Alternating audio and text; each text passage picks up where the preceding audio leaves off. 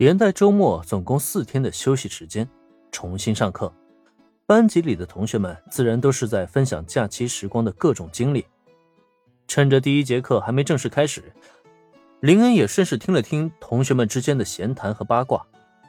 然而，正当大家聊得开心的时候，品种静的身影却突然出现在了讲台前，顿时让热闹的教室瞬间安静下来。这一大早上跑过来。该不会又有什么重要的事情要宣布吧？察觉到品种镜到来，林恩心中是暗暗嘀咕。可是让他没想到的却是，品种镜环顾教室一周，最终将目光落到了自己的身上。林恩同学，请跟我来一趟办公室。什么情况？特意过来找我的？林恩下意识从座位上站起来，还没等他询问，品种镜就先一步走出教室。恩君，一大早被班主任点名去办公室，小兰和原子纷纷投来询问的眼神。然而对此，林恩也是莫名其妙的，只能是耸了耸肩膀，之后随着品种镜一起走出教室。等来到办公室以后，品种老师，你叫我过来有什么事吗？算算进入帝丹高中这一个多月以来，自己已经是三番两次被叫到办公室了。林恩觉得自己都快习惯了，甚至在品种镜坐到他自己位置之后，林恩是自顾自的找了把椅子，在他对面坐了下来。你跟我倒是真够不客气的。见林恩完全没有身为学生的自觉，在教师办公室都能这么轻松自在，品种镜不由得一阵无语。不过他倒是没太介意，小声嘟囔了一声之后，顺势点燃一根香烟。这次找你过来是有正事想跟你商量一下。你家未婚妻的社团目前正面临肺部危机，如果可以的话，你就过去帮他一把吧。吸了一口烟，又在烟灰缸上轻弹了一下烟灰，品种静才缓缓开口，说出了这一次他将林恩找来的原因。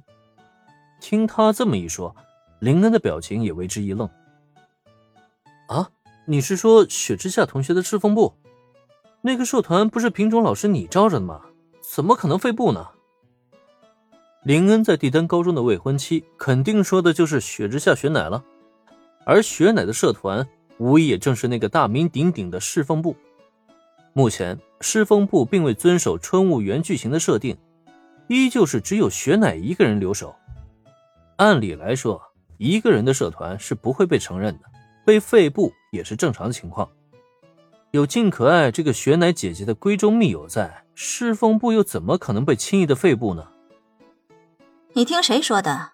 身为老师，我怎么可能去做那种事情？林恩的诧异询问，惹得品种静连连皱眉，再度在烟灰缸里弹了弹烟灰。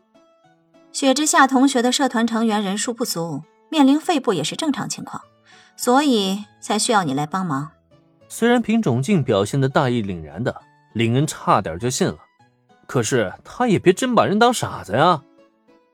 林恩看得很清楚，品种镜摆明了就是以侍奉部被废部为由，帮自己跟雪之下雪乃牵线搭桥。